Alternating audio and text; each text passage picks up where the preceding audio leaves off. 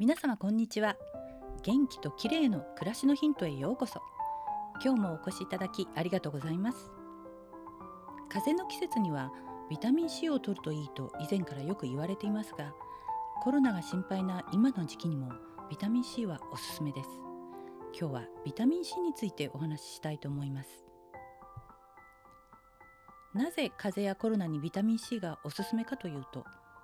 ビタミン C には発生した活性酸素を素早く消去する強力な抗酸化作用があるんですね。さらに白血球の働きを強化するなどで免疫機能を高めます。今のようにストレスが多い状況だとビタミン C はたくさん消費され不足しがちなのでしっかり補給しないといけません。ビタミン C は皮膚や骨血管に多く含まれるコラーゲンの生成にも必要で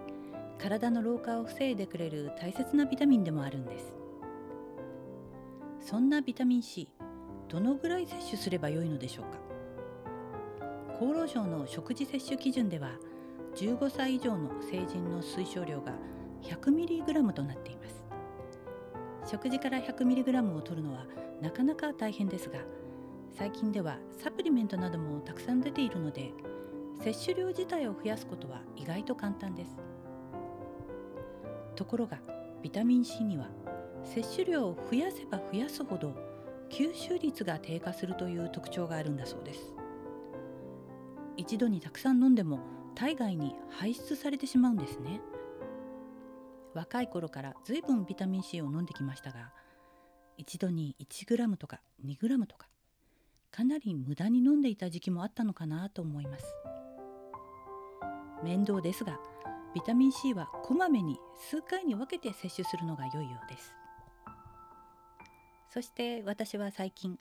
リポソーム化されたビタミン C というのを飲んでいます。